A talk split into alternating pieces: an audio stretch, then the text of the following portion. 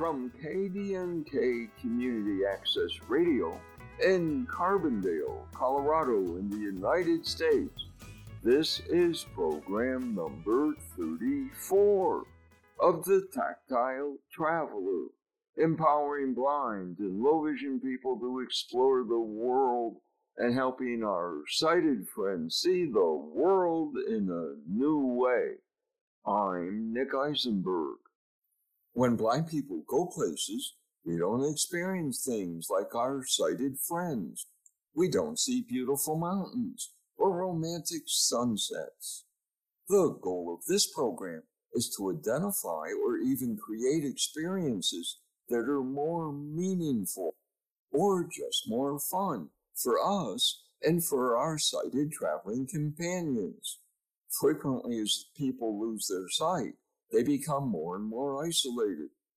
The tactile traveler hopes to empower people not only to go literally around the world, but around the block to new adventures in their lives. Line ranges from people whose contact lenses and glasses no longer allow them to lead a normal life, to people like me who are totally blind, to sighted parents who have a blind child, to blind parents who have sighted children, and blind parents with blind children, and people of all ages, interests, and physical abilities. On today's program, Learning to Learn Your Neighborhood, Bridging Apps, an app for people with all kinds of disability, including people who are blind or have low vision. Clew and Apple AirTags, an app in a digital system to help us find our way back to things like seats in theaters. An update on Jason Esterhuizen, a blind man who had an implant put in his brain to help him visualize what's around him.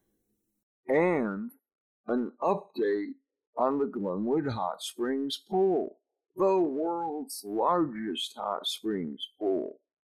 When you're blind or your vision's impaired enough so you can't read the names of businesses when you walk by them or ride by them in cars, you lose track of what businesses have gone out of business and what new businesses have opened.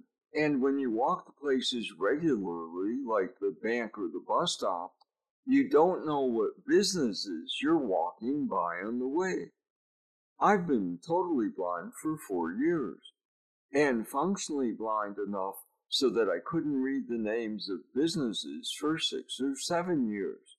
I live in Glenwood Springs, Colorado, a small mountain town with a concentration of businesses on three blocks of the main street, Grand Avenue. There are two ways to find out what's changed since I can see. One is by using apps like Over There and Google Maps.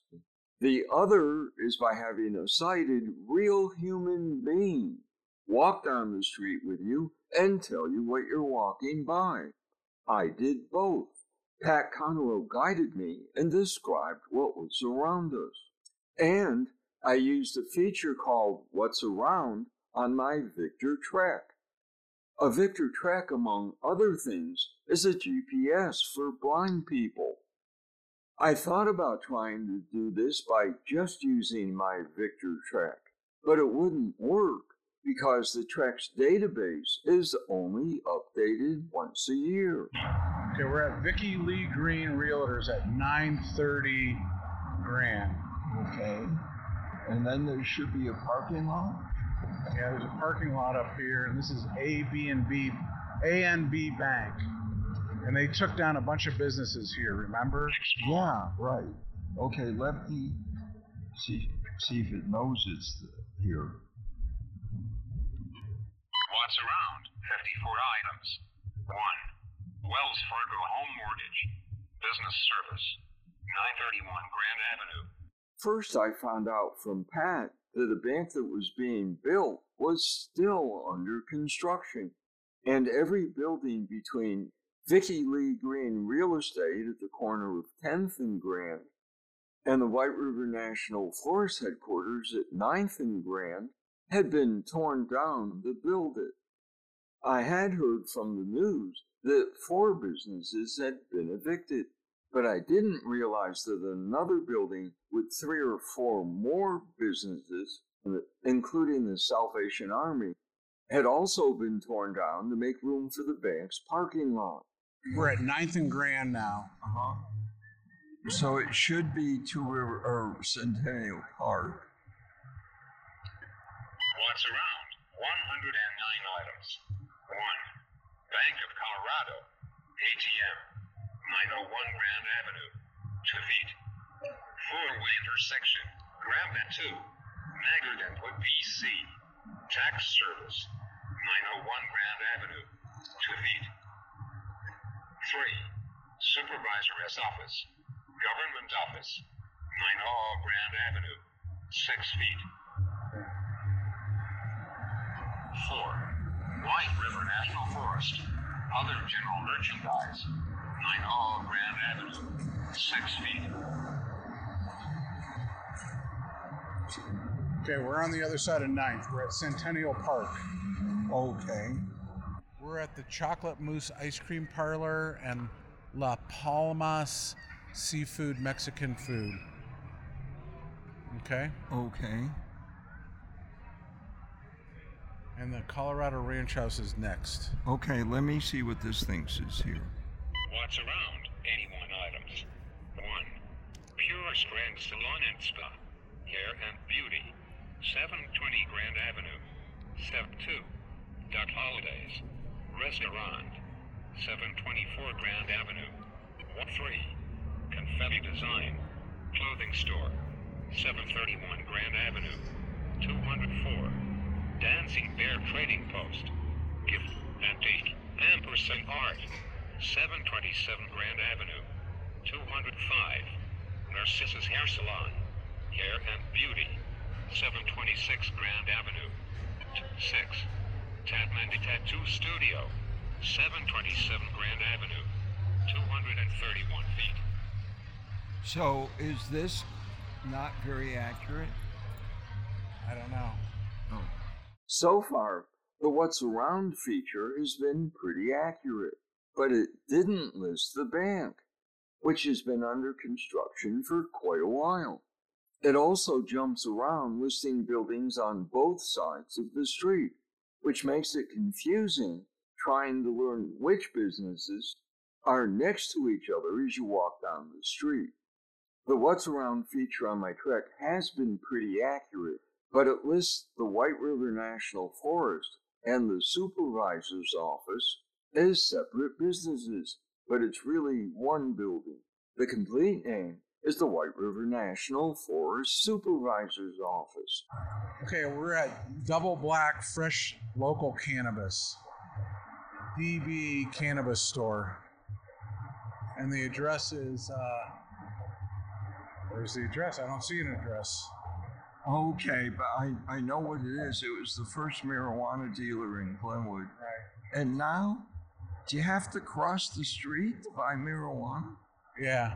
Now, now we're at Mama Pierogi's, um, her little truck where she sells pierogies in the parking lot. We're at a parking lot and there's food trucks here. Oh, are they here all the time? Yeah. Oh, okay. I didn't know that. Yep. What kind of food trucks? That's a Polish potato and farmer's cheese Yeah. pierogies. Oh, okay. I'll have to come back. Is it there all the time? Yeah, yeah. Early, late? Or, They're there right now. okay, but it's not there day and night. Or, Yeah, they, it's like a restaurant. but It's a truck. We're at the mall. 720 Grand is the mall. okay. Are there any businesses left in? No, I think that the uh, the faux Japanese cuisine is there. Um, Oh, upstairs. it's the it's called the King Mall, Yeah. and then there's um, jewelry and gold. Wow, there's a lot of people. This is empty space. This, And is there a jewelry store there still? no, the jewelry store is gone. Everything's gone. It's empty. So the only thing is the restaurant upstairs? Yeah. I learned a lot going for the walk with Pat. I now know that there's several businesses I didn't know existed, like a sporting goods store that I might shop at. I also learned that a number of businesses I thought were still open are out of business. And I learned that the What's Around feature, no matter how amazing, isn't always up to date, and that it's most accurate when the GPS maps have just been updated. You're listening to The Tactile Traveler, empowering blind and low vision people to explore the world and helping our sighted friends see the world in a new way. I'm Nick Eisenberg. Depending on your source, there are between 7 and 9 million apps. Many of those apps could be life changing, or just useful, or fun for people with disabilities. But finding an app that could be useful for you on your own could be an impossible task. But you don't have to find them on your own. You can use a free web page and database used by 25,000 people a month called Bridging Apps. Bridging Apps is both a website and an in person program of Easter Seals Greater Houston. That's Cristen Reat co founder and director of Bridging App. The app itself is a web based app that's a database. So when you think of Bridging Apps, it's a database that has about 2,500 apps in it. And the point of it is a, a shortcut or a place for people to go rather than just either Google searching or going into the app stores looking for apps for specific disabilities to help people with disabilities, to help caregivers, teachers, and different professionals figure out which apps are helpful for not only different disabilities, but just everyday activities and help people to, to enhance their lives and be more independent, reach whatever goals they would like to like to reach. Cristen started Bridging Apps while helping one of her sons about 12 years ago who has Down syndrome, is visually impaired, and is autistic. Even when he was six years old, he had extremely low fine motor skills. Like it was very hard for him to use his hands. Now we understand it better, but at the time we knew he had problems with his vision. We just didn't know what they were. Zipping and buttoning and opening and shutting doors, using a fork, using utensils, writing um, are were impossible and continued to be impossible for him. So being able to do something on a touch screen or using a keyboard is just much easier for him to do a lot of things using a touch tablet. Plus, an iPad is just a brilliant light box. So for having a lit up screen in the background and being able to switch contrast for some basic things is just really helpful. It's very demoralizing when you're a kid and you can't do some of the same things as your as your peers can do. Again, thinking about bridging apps and back when we started, the whole reason the whole reason I was so passionate about it is because he because of his visual challenges, but I didn't understand them at the time. I just knew it was impossible for him to do to operate a computer, for him to write. He'll never write, so he's keyboarding now. So, you know, the technology ha- had really been a lifesaver for him just to participate like other kids do that is why I am continuing to do this work. Bridging Apps has been expanded to help people with all kinds of disabilities. The heart of our work is focused on, on accessibility features, looking at different apps, whether it's a, an app for a specific disability like low vision, um, or uh, people with autism, people with different types of challenges, and and having different different professionals review those apps and then share uh, share it out free on our website so that other people can cannot spend hours and hours and days looking for something that may be helpful. A, it's a database of about 2,500 different apps. And um, when you click on an individual app, it will give you some very good information. It will give you screenshots of the app. It will give you a description of the app. It will give you a price. It will give you hyperlinks that if it's available for iOS, for example, it will take you straight to the Apple App Store. And same with Google Play. And if it is a web based application, like I said, we're just starting to add some of that information for applications, mobile apps that also have a web based component. The heart of our work is focused on, on accessibility features, looking at different apps, whether it's a, an app for a specific disability like low vision, um, or uh, people with autism, people with different types of challenges, and and having different different professionals review those apps and then share uh, share it out free on our website so that other people can cannot spend hours and hours and days looking for something that may be helpful. Bridging Apps is set up so you can search by categories that are important to you, like low vision, low vision for older adults, and cerebral vision impairments. Eh, there are lots of different ways to search in the database, and we've actually just relaunched our app search tool, which is the tool where you can filter different things or type in different keywords. And we have them arranged in such a way uh, where we've tried to improve the accessibility of, of helping people find things faster. So um, you can type by keyword, you can sort. Um, it's been tested on a, on a variety of screen readers, and then we've had some some uh, manual testing and trying to improve that. But there are lots of different ways to search. You can search by just keyword. You could type in vision or low vision. You could type by filter. And then for people who are, so many people are overwhelmed um, by searching and trying to find something that often it's a good idea to start with our, our curated lists. So we also create lists for different types of, of apps. So we have at least two that I know of, two low vision app lists where you can look at um, between, I want to say maybe 15 and 20 different apps. And then clicking on them, you can read the reviews or the descriptions of what they um, are designed to do or people in our community have found helpful. Bridging apps for low vision. Visited. Link. Be My Eyes. Image. Be My Eyes. Heading level 1. Banner. Landmark. Lorraine Hutchison suggested this story. You're listening to The Tactile Traveler, empowering blind and low vision people to explore the world and helping our sighted friends see the world in a new way. I'm Nick Eisenberg. Jason Esterhuizen is a 33 year old man who has gone totally blind as a result of a car accident. He's one of six people participating in a study for a brain implant intended to help him have a visual context of what's around him. In 2018, I received an experimental brain implant that restores functional vision to blind people.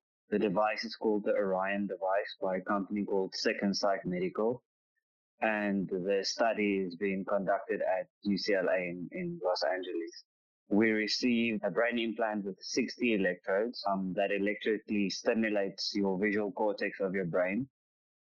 That's the internal device. The external device is a set of sunglasses with a video camera, which is attached by with with a wire to a small computer called a VPU, a visual processing unit, which interprets what the video camera is picking up and then translates it back into electrical impulses that get sent wirelessly through a coil to the implant inside your head. So the coil is about as big as an Oreo. It's attached to a small little wire on the frame of the sunglasses, and that you can just put underneath your ball cap or the device also has like a, a headband that you can wear on your head that uh, then the coil can attach via a piece of Velcro. So that just lays on top of your hair or your head.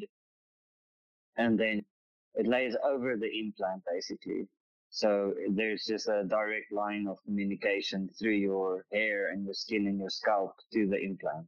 So those electrical impulses then create what they call phosphenes, which are these little white flashes of light that your brain creates by itself.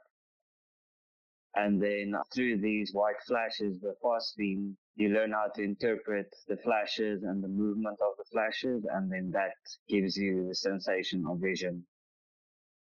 Even though Jason only sees white dots, the camera not only sees in color, it depends on lots of light to see high contrast images, which are converted to tiny dots in Jason's brain. My favorite place to use it is probably somewhere that I have been to before. So it, it's very handy when you're using it in a familiar place where you usually know the, the route that you're walking. You know, you have to rely on your own skills firstly before anything else. I think that's very important when using inaccessible devices.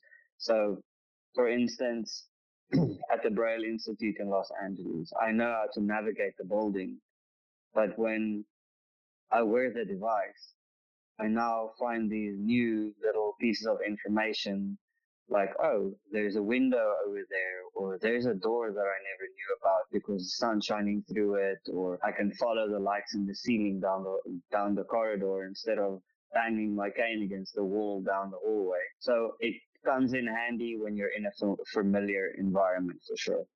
Jason says even though his Orion device only lasts about two hours on a charge and takes two hours to recharge, it's already improving his life.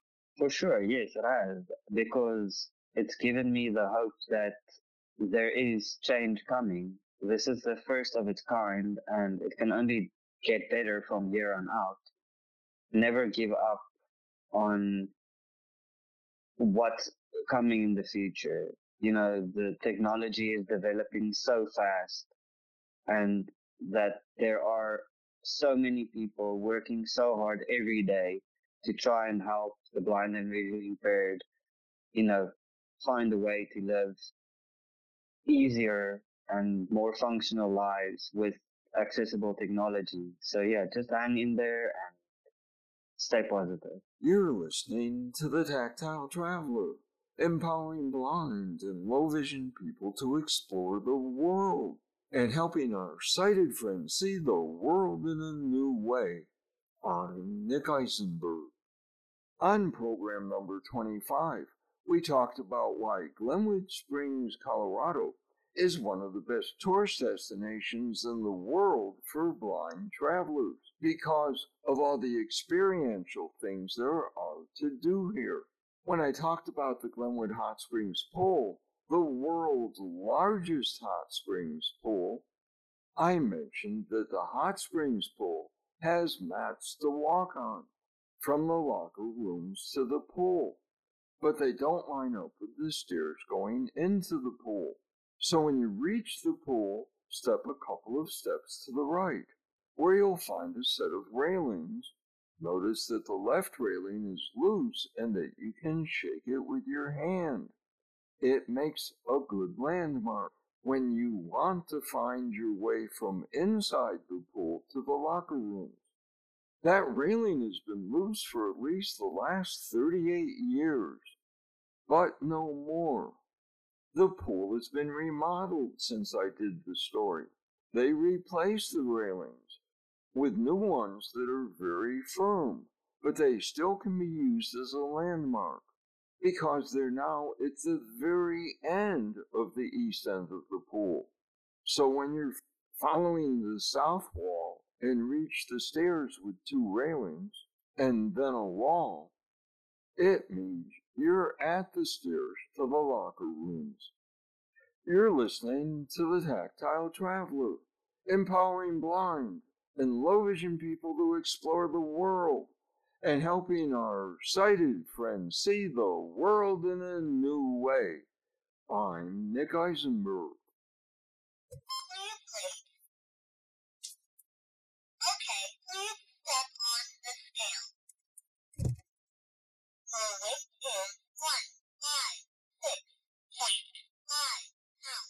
Why, it's my talking scale, reminding us that we'd like you to weigh in on how we're doing please send us an email to the tactile traveler at gmail.com We spell traveler the American way with one L. We'd also like to hear your story ideas from all over the world. Please send us an email with story ideas in the subject line to the tactile traveler at gmail.com. If you'd like to help underwrite this program, please send us an email with underwriting in the subject line to the tactile traveler at gmail.com. Transcripts of this program are also available by searching the Tactile Traveler in any search engine. This program is also being broadcast on the Audio Information Network of Colorado and in additional states.